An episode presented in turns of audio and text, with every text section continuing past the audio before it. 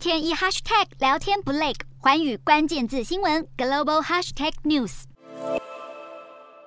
日本首相岸田文雄在上周末一场政治演说中表示，七大工业国集团已经同意将俄罗斯油价上限设定在目前价位的一半左右。来削减莫斯科当局的收入，不过并没有提到确切的上限。但这个消息一出，立刻引来俄方不满。俄罗斯前总统麦维德夫还扬言要切断对日本的天然气和石油供应，双方紧张局势升温。与俄国合作开发萨哈林二号计划的两家日商股价也应声大跌。克里姆林宫批评日方不友善的态度，还说这对双方的合作关系没有帮助。而导致日俄紧张关系升温的不止能源问题。日本防卫省公布俄罗斯舰艇动向，指出，在日本时间六号上午五点左右，一艘俄罗斯海军徐亚级侦察舰航行在冲之鸟岛的南南东方约四十五公里的海域。这艘俄罗斯舰艇与三月二十九号在对马海峡航行的是同一艘。日本防卫省也立刻出动了海上自卫队第五航空群所属的 P 三 C 反潜机，进行情报搜集与警戒监控。